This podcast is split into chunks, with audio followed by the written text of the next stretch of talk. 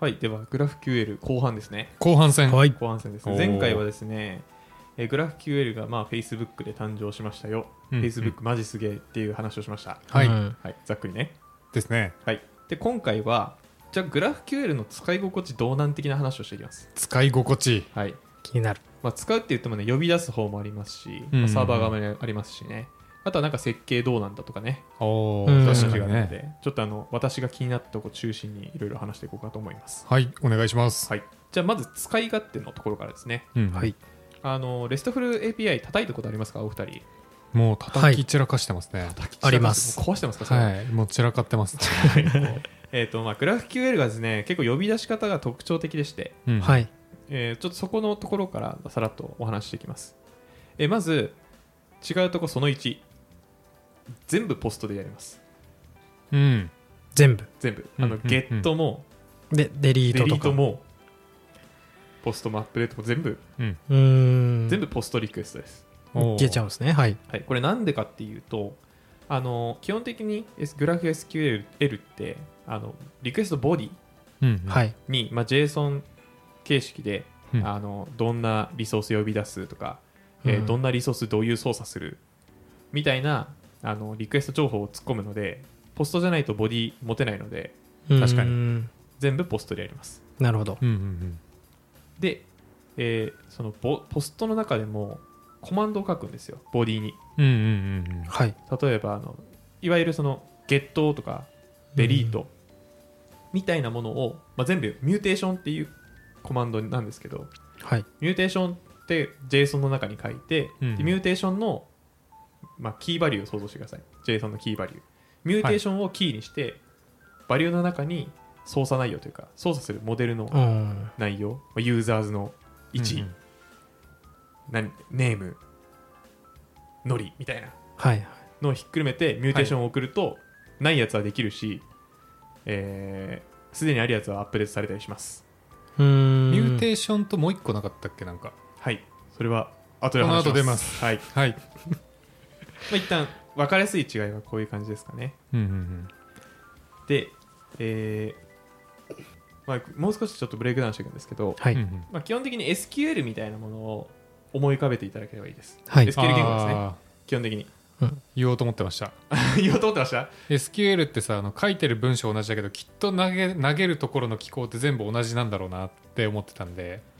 SQL グラフ QL いや SQL っす、はいはい、 SQL ってさセレクト文書いて投げたらセレクト文動くしはい、うーアんップデート。文書いたらアップデート文動くじゃないですかっ動く動くていう感じでボディになんかその命令を書くけど飛ばし方は同じなんだろうなっていうふうに思ってましたあーポスポストで全部やってるみたいな結局 SQL も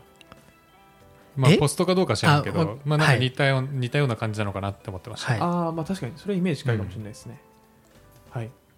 ていうのでえっ、とまあ、さっきあのミューテーションっていう話をしたんですけどすみませんね、うんうんあのさっきあのゲットとか、えーデリートって言ったんですがちょっと思考を変えていただいてインサート、アップデートデリートってか考えてくださいミューテーションははいいやミューテートってなんか変異させるとかって意味だから、はいデータベースをいじる系の操作がミューテーションってことですそよねの通りですすねうーんでリソースを指定するのはまあなんとなく想像つくじゃないですかうん、うんそれだけじゃなくてメソッド的なものも定義できます定義じゃないや指定できますメソッドもはいポストフォトみたいなほメソッドを定義するとポストフォトしてくれるううんうんうんへえみたいな機能も呼び出すことができますああなんか定義を決めといて使い回せるよってことですかあのサーバー側でもともと定義されてるメソッドを呼び出せるっていうんですかね、まあ、なうんで、んあの、まあ、超究極、うんうんなんだろうな一つのメソッドでユーザーも作れるしうんユーザーのユーザーに紐づくなんだろう会社名とか登録できるし複数リソース操作できるとか、うんううんうんーんまあ、そうういうなんかいろんなことをやりたい時に多分使うんでしょうけど、うんうんまあ、そういったメソッドも用意することができます、うんうん利用することができるかうんん今クライアントの話だっけこれ今クライアントですね呼クライアびント系呼び出し心地の話をしてます、うんうんうんうはいん、今呼び出し心地ですねはいで2つ目これちょっと驚きなんですけどデータの変更監視をするサブスクリプションっていう機能がありますどういうことっていう監視をするこれはですねソケットを使ってデータベースの変更を監視できるんですよつまりほリクエストをもう一度出さずとも数字が変更したら変更したぞっていう信号を受け取ってアプリケーションに反映することができますえはいイメージがつかないと思うのでもっと具体的な話をするとはい Facebook を思い出してください Facebook はい今思い出しましたいいねの数はいページ更新なしで更新されますよね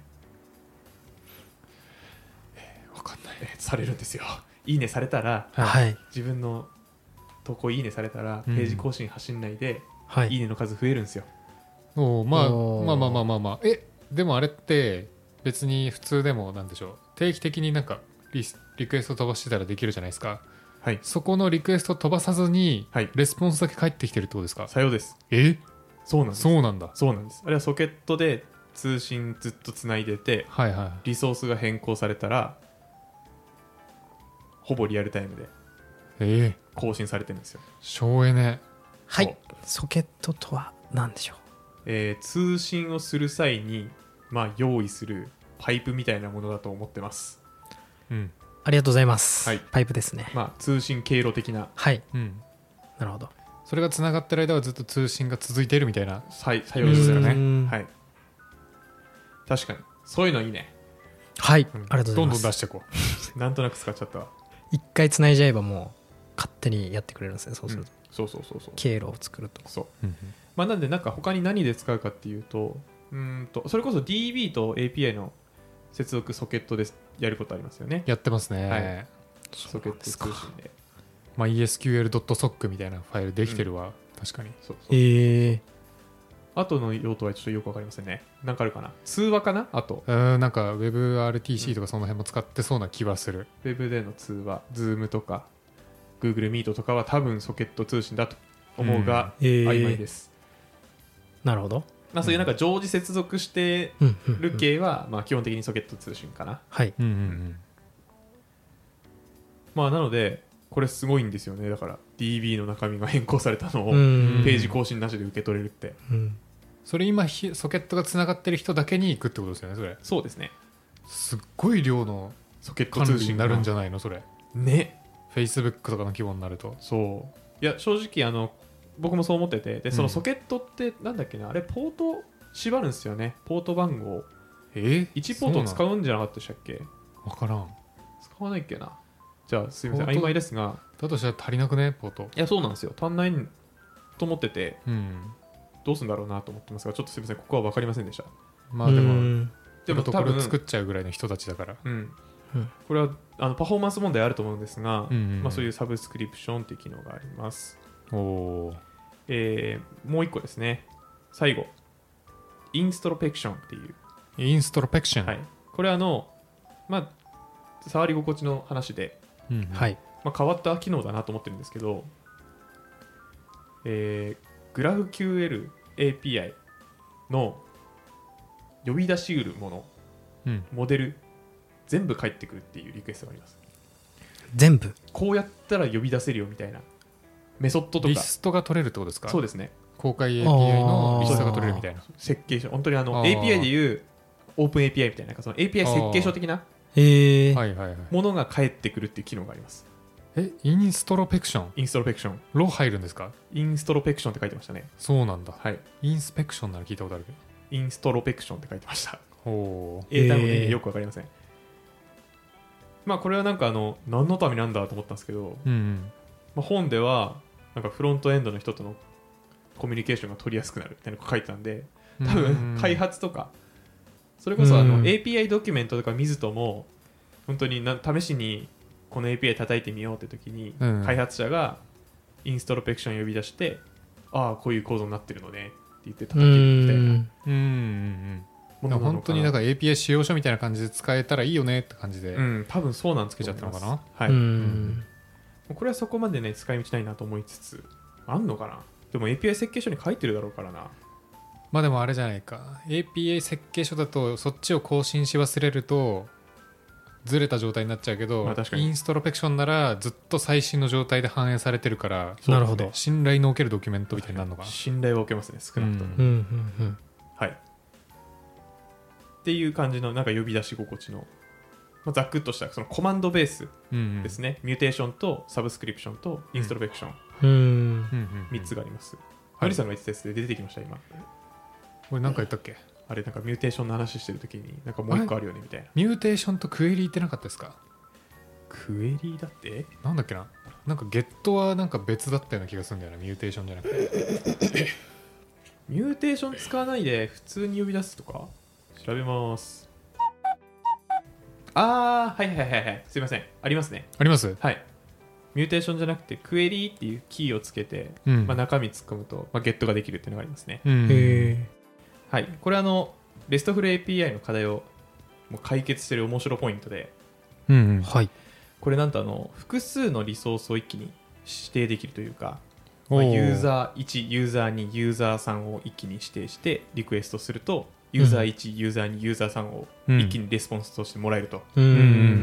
ん123くれって言ったらもらえる感じですねうんうんこれ非常にレストフル API じゃできないうんそうですね指定の仕方ですねでなおかつあのね前言った通り指定したレスポンスだけ来るんでネームとか、うんうんはいはいああもう1個のリソースの特定の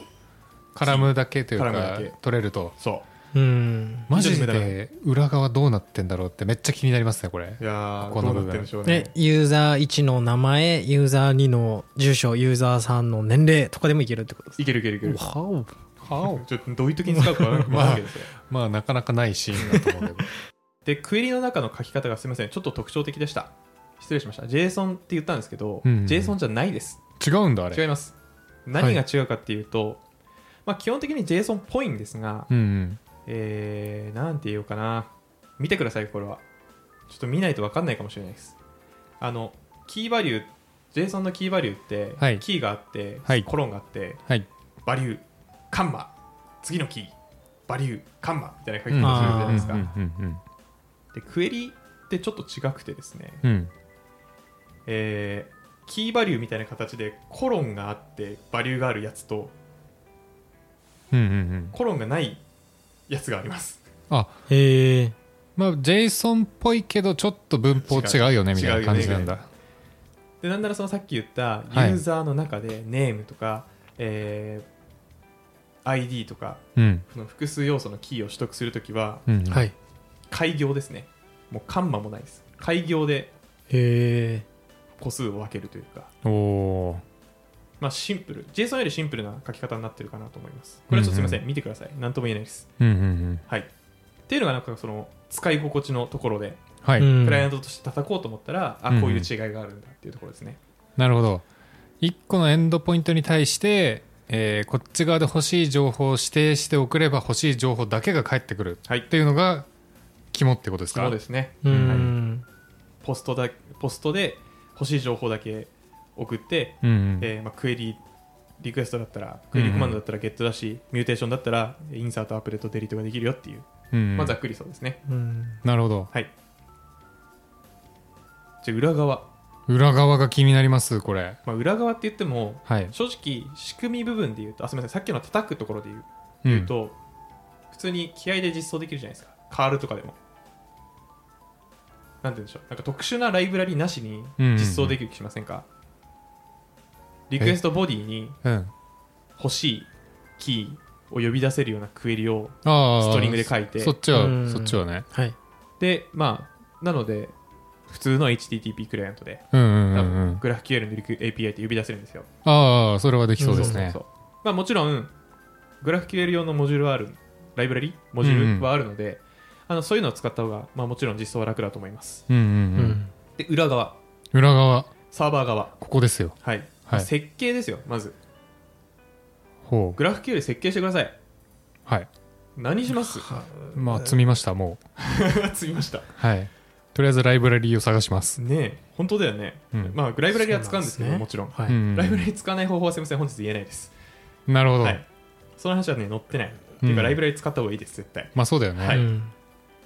でじゃあ設計なんですけどじゃあまず RESTful API の設計するとき第一歩何するかっていうと、うんうんエンドポイントの設計するんですよ、しますはいね、、どういうことかというとですねはい何のリクエストを送ったらどういうレスポンスが来るっていうのを書きます JSON ではいはいうんうんまあなのでユーザーズ HTTPS このアプリケーションのドメインと URL うんうんスラッシュユーザーズうんうんでうんレスポンスでユーザーの一覧が返ってくる、うんうんはいはレいスポンスを書くみたいな200みたいなのを、はいあはいのうん RESTful API の設計書を書くときには、まあ、使うう作る、んですねでも GraphQL って思い出してくださいエンドポイントないんですよそうなんですよねうんもしかして何もしなくていいとかですかおおさすがにそんなことはないんですそんなことはないですか まあそんたなことだはないですか究極そういうことかもしれないですねマジであのなんでしょう、はいクライアント向けの設計書はいらないのかもしれません今話してて気づいたんですけどインストロペクションってあったじゃないですかはいはいあれで十分なんですよねほうひひょっとしたらほうほうほうえもしかしてリソースだけ書いておけばあとはいい感じに組み合わせてくれるとかですかな言っちゃいますねえで確信ついてるますか確信ついてるかもしれないですねマジではいまあのマジでそうですだとしたらめちゃめちゃすごいと思うんですけどそそうれなんですよただちょっとちょっと凄さをですよねまだ分かってないです徐々に行きましょう僕らはゆっくり進みましょうあはいのりさんはあの今2周目楽しんでるんで、は 顔がすごいもん毛が険しい、いまあ、エンドポイントないんで、うん API マンからするとはあ何したらいいんだってなっちゃうんですけどはいどっちかっていうと DB のテーブル設計に近い感じで進めていくのかなという印象を受けました私はあー確かに、はいでどういうことかというとですねすみませんもう2歩先行ってるんですけど、はい、 確かにどういうイメージかというと、はい各リソース例えばユーザーズはいユーザーズには何が入っとるんじゃと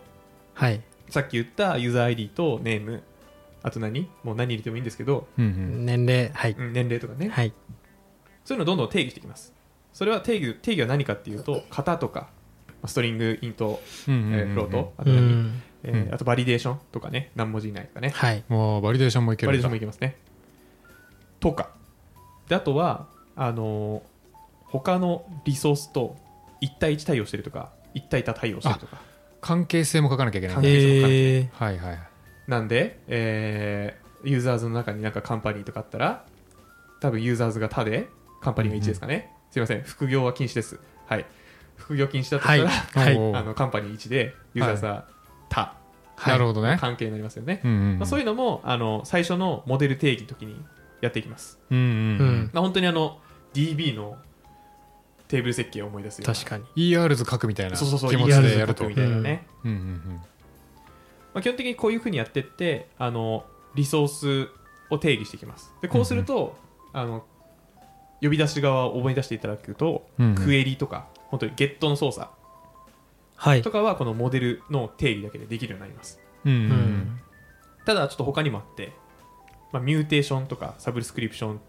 をさっき言いましたけど、まあミューテーションはインサート、アップデート、デリートはいうんで、えー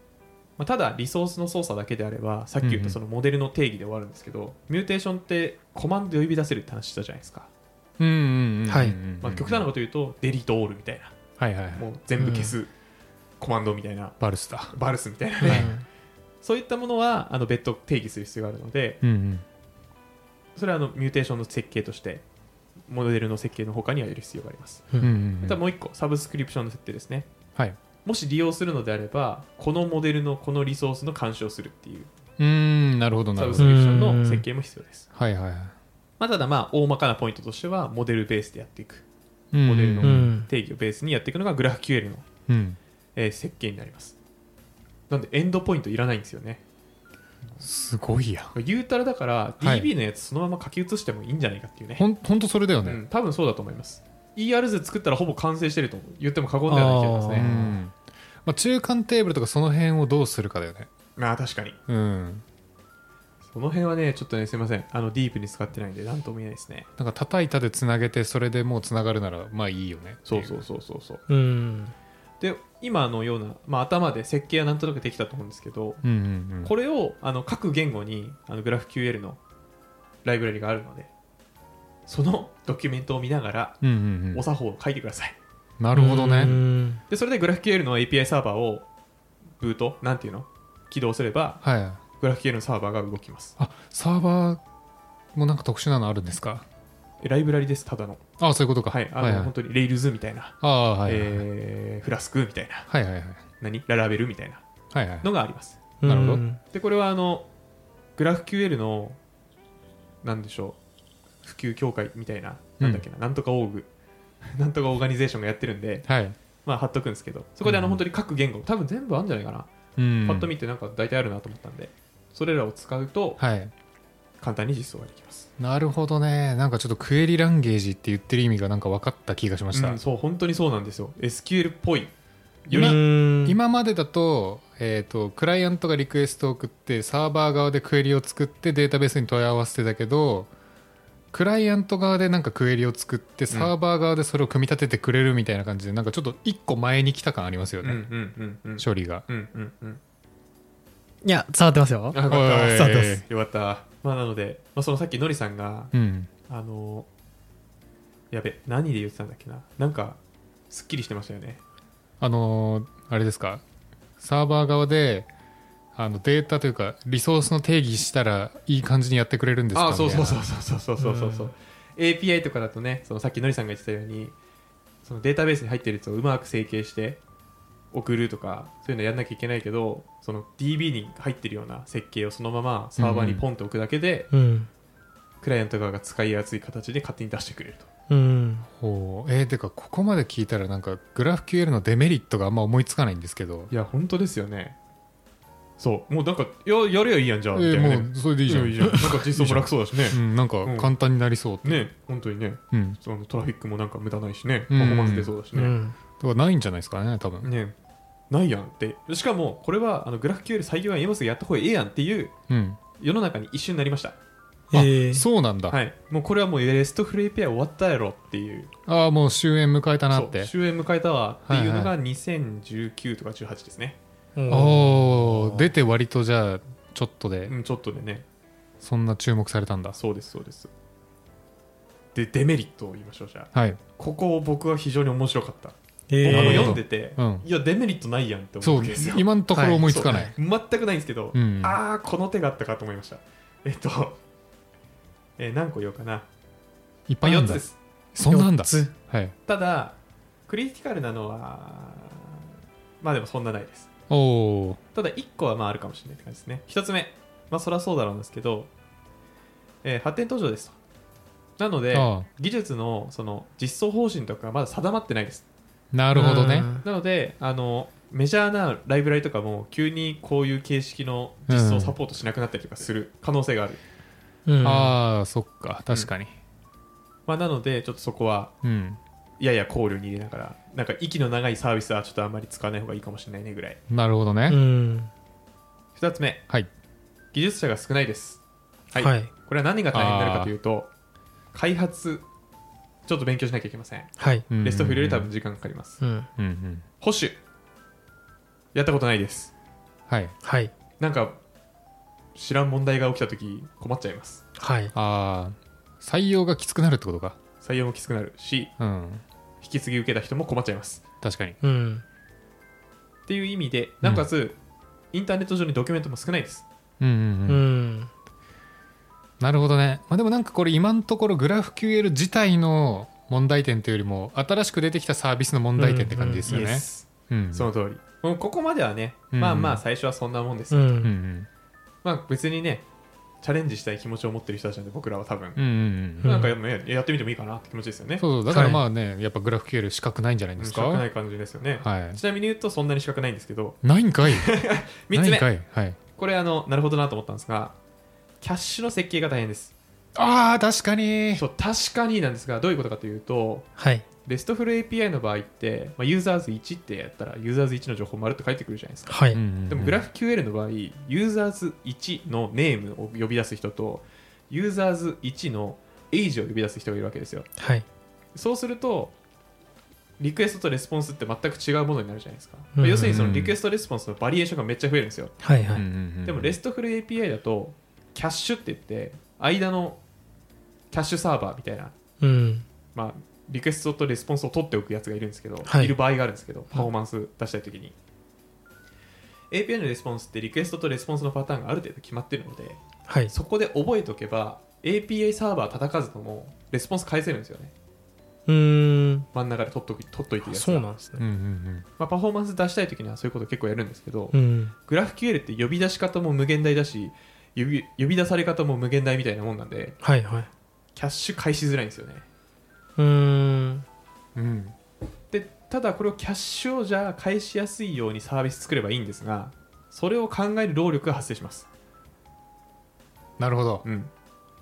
まあ、なのでコンテンツデリバリーネットワークをフル活用するならレストの方が嬉しいことがありますよっていうのがまあ一つですね、確かになキャッシュは無理かもうん、無理かもと思います諦めました僕は今うんまあ、やんなくてもいいかなとも思いますうんううんんっていうのが、まあ、3つ目のデメリットですねうんうんそいつができれば早くなるっていう話ですよねでそうそこまでしなくても、まあ、スピード出さずとも別そうにねままあ、めちゃめちゃユーザー数がいるんだったらキャッシュはね必須、あ、あそうなんですね、うん必須なんですね、必須だと思うめっちゃユーザー数があるならねんそう考えるとフェイスブックはそこの壁乗り越えてるってことです乗かり越えてるというかまああのお金の力でどうにかしてる可能性ありますけどね別に Google とかもまあそうですね,、確かにね結局ああそうなんだへサーバーがいっぱいあれば問題ないんでうんうんえうんうんうんで4つ目セキュリティ関連のちょっと気にしなきゃいけないことがありますそうなんだどういうことって思うじゃないですかはい、はい皆さん思い出してくださいクエリって何でも書けるんですようんうんで何でもかけるとどういうことが起きるか、ユーザー1から100を呼び出してユーザー1から100を呼び出した後に再帰的にその下のその下にユーザー1から100の情報を入れてももらってその下にユーザー1から100の情報を入れてもらってっていうのをなんか入れ子構造的にうんうん呼び出すクエリを自由に組めちゃうので、うんうんとんでもなく複雑でとんでもない量になるクエリを呼び出すことができるんですようん一撃でドス攻撃みたいなことができるってことですそうか一撃ドス攻撃ができるんですよへえまあ、なので、まあ、それはあのグラフ QL のなんか弱いところの分かりやすい部分なんで、うーんまあ、そこはあのちゃんと深さの制限とかうんうん呼び出す幅、えーっとキー数っていうんですかね、うんうんうんの制限をサーバー側で設定してあげれば、まあ、そこは防げるんですが、うんうん実はちょっと思っても見ないグラフ QL ならではの攻撃みたいなものが今後出てくるかもしれないんでなるほどうねんそういったところでまだまだあの弱さがあるおーっていうのがグラフ QL のデメリット4つ目なるほどはいまあ新しい技術ゆえっていうところはまあ多くはあるんですけどねそうですねなんかこうこん本質的にグラフ QL の問題なのはなんか3番うんうんのキャッシュ戦略のところうがん一番ありそうですねうん、っていうのがまあグラフ QL のデメリットで、まあ、ただあうんの、総じて聞くとうんあなんか良さそうやんって思うんでやっぱり、うん素敵やん、はい素敵やんって思うんで素敵まあまだあの正直周りでこれを使ってるプロジェクトに僕は遭遇したことがないんですけどちょうんあうんうんっとなんかこれはねぜひ使ってみたいなというか、うんうん、使ってみたいなと思いました有名どころはでもなんかグラフ QL API 結構公開してますよねああそうですね、 GitHub とか、ーへえ GitHub 一番なんか有名かもうん、使えるんだよなこっちでブラウザで触って遊べるグラフ QL グラフ QL そうあのねグラフ QL って叩いてみるとこういう感じかって分かると思うので、うん、へえ URL 貼っとこうかなあのこの本でも何個かそれが紹介されててたあおのー自由に叩けるグラフ QL うん API、うんうんまあ、その中でも GitHub を紹介されてたんですけど、うんううんんまあ、他にもなんかそのデモで作ってる API もいっぱいあるので、うんうんうんまあ、適当にちょっと URL 貼っとこうかなと思います、うん、お飛ぶとグラフ QL 叩けるんでおお叩いちゃおう飛んだら飛んだらクエリってクエリ中括弧なんか閉じってやったらそれが返ってくるんで、おおやってみよ再帰的にやってみよそうねあのエラー返ってきますちゃんとうマジかしっかりとああちゃんともう対策されてると、はい。っていうのがね、以上、あのグラフ QL を使ってみようというところで、クライアント側の話と、あとは設計とか、まあ、なんとなく作り心地みたいな話をして、最後、デメリットについてお話してみました。まあ、なので、その、最初にお便りであった、レストと違って何が美味しいのかうんんんっていう、と、まあ、その通信が最小限になってパフォーマンス出ますうんうんっていうのがまあざっくりとしたところかな。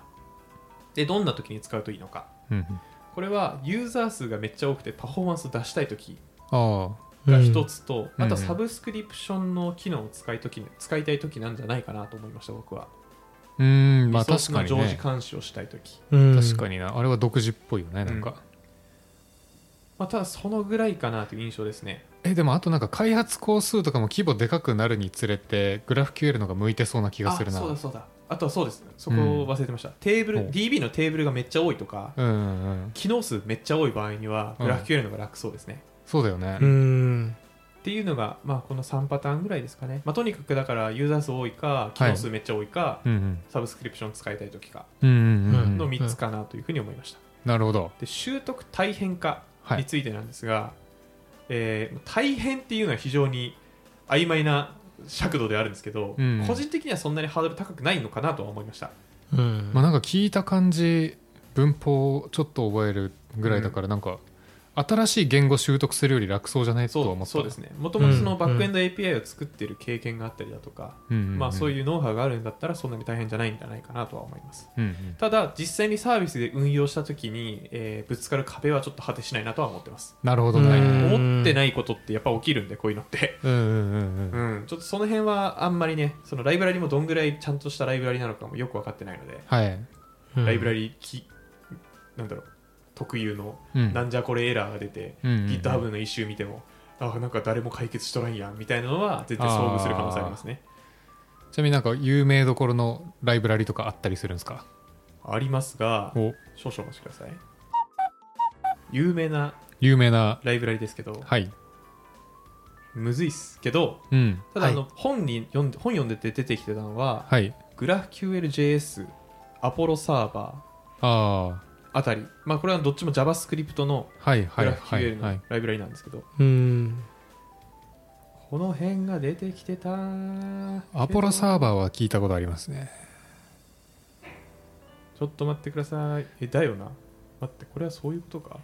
うん JavaScript が出してるそういうグラフ QL の JavaScript で使え JavaScript るのプロジェクトで使えるライブラリってことじゃない、うん NPM とかでインストールするあっていうイメージですね多分 NPM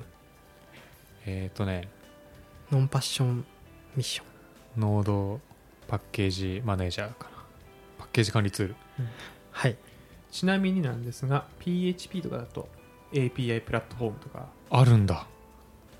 グラグラフィ QL? あグラフ QL グラフ QLPHP 違ったかなグラフ QLPHP って言うんだな多分うんとかまあ含めもうめちゃくちゃありますまあ今結構じゃあ戦国時代的な感じですか、いやもう戦国時代ですね多分これ何個あるんだろうなそのグラフ QL のうんグラフ QL.org スラコードっていうページにうんグラフ QL を使うために、まあ、利用できるツールとかがまとまってるページがあるんですけど、うんうんうんいやざっと数百個はあるな、めちゃめちゃあるめねちゃめちゃある、じゃあ今どの会社も派遣を取りにうん、行こうとしてるわけだあーそういうことかなああ、むずまいあ、そうだよねだってこうそこのグローバルスタンダードになったらもう利益でかすぎるもんねでかいですね、うんはい相当強いんでうんちょっとね、だからね、ちょっとプライベートで開発するときとか、ちょっと使ってみたいなグラフ QL っていう気持ちです。責任のないようなソフトウェアするとか作るときに使ってみたい、うんううんうんんうんっていうのが以上、グラフ QL の話でした。うんはいはい。わかりやすいとても良かったです、まあ、なんとなく分かりましたよね。その、どういうことこが便利で、うんまあ、使い心地もどうだとか、うんまあ、作るときもどっから考えようみたいなのも、まあ、DB ベースでうん良さそうだっていうところで。うんうんまあ、なんか学びたいなと思ったら、初めての、このグラフ QL っていう本。うんうんまあ、あの、非常にとっつきやすくて、おー正直うーん5時間ぐらいで8割は読めたんで、おーじゃあ6時間あればうん、いけると思いますんうんそうわ分からんけどはいおすすめの本でめっちゃ良かったですいいですはいね、ちょっとあの正直実装したことがないのでうんうん非常に表面的なお話になってしまいましたが、はい、うんまあ、バックエンドの開発をしているエンジニアがグラフ QL の本を読んで、まあ、こんなもんかって理解したぐらいの知識うんうんでお話しさせていただきましたなるほど、うんいやまあこれいざね実際じゃあ使おうって判断するってなるとすごいハードルは高そうではある高いね勇気出ないよね、うんうんなかなか勇気が出ないやっぱ新しいものってね触りたくはなるけどじゃあいざ本番でこれ動かせんのかっていううんそうそうそう葛藤があるんだよねあそうだそれで言うともう一うん点ちょっとこの本に書いてたのが、はいあのグラフ QL を導入するステップはいみたいなものが書いてあって、うん最初からズガーンって全部グラフ QL するんじゃなくて、うんえー新しく開発する機能だけグラフ QL でお足してみーるみたいなそっかもともとのレストの部分は残しといてそうそうそうそうそうえーこっからちょっとグラフ QL 入れてこうぜみたいなことができるのかそうそうそうそうそうというやり方が一つとうんうんあとは既存の RESTful API の手前にグラフ QL 置いてみるとか試験用のえっ、とグラフ QL があってそこがさらにレスト API を叩きに行くってことそうですそうですそうですそんなことできるのできるですへえらしいです実装上はうんそうやってあの多分2つ用意しておくのかな、うんうんうんリソースというか呼び出すパスをでグラフフロントエンドがグラフ QL で対応して問題なさそうだったらはいはい、はい、入れ替えるみたいな、そういうことか、API から取ってきた情報を結局データベースから取ってきたかのように扱えば別にいいわけあかそうですそうですそうですはうあんみたいな形で徐々に GraphQL に置き換えていくのが、はいはいまあ、よくあるパターンっていうふうに書いてましたね。うんうんうんうんすごいそれうんね、めちゃまめちゃ有用な情報じゃないですあはか、い、らしいです。はい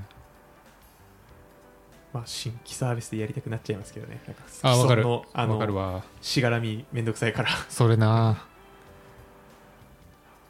ていううん感じで GraphQL の話終わりますう。んはいはい。今日これでちょっとバズワード1個抑えれたかなというところで。ですね、はい前もなんかちょろっと喋ったけど余計よくわかりましたうんうんうん。イメージつきました。じゃあ1年後テストあるんで。あうんグラフ QL 検定あるんでよろ、しくお願いしますねうん、はい。はい。じゃあまあ流行の用語はちゃんと押さえていきましょうというところで。はいはい、今日も一つ賢くなれてよかったね。わーいだわっーいすバイバイ。無理やり終わらせたな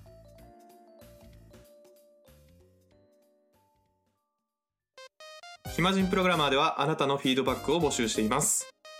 ちょっとやり取りしたい人はメール気軽に送りたい人は Google フォームツイートお願いします詳細は説明欄を見てくださいポッドキャストのフォロー、コメント、評価してくれるとバカ騒ぎします。それではまた次回。暇人プログラマーからお知らせです暇プロメンバーとメンタリングしたい人を募集しますどうやったら中級エンジニアになれる悩みを相談したいなどなど相談内容は何でも OK ですメンタリングを通じて何か気づきを持って帰ってもらえるように頑張りますエピソード説明欄の方ではなく番組説明欄の Google フォームから日程を選んでお申し込みください料金はもちろん無料各日程先着1名なのでお早めに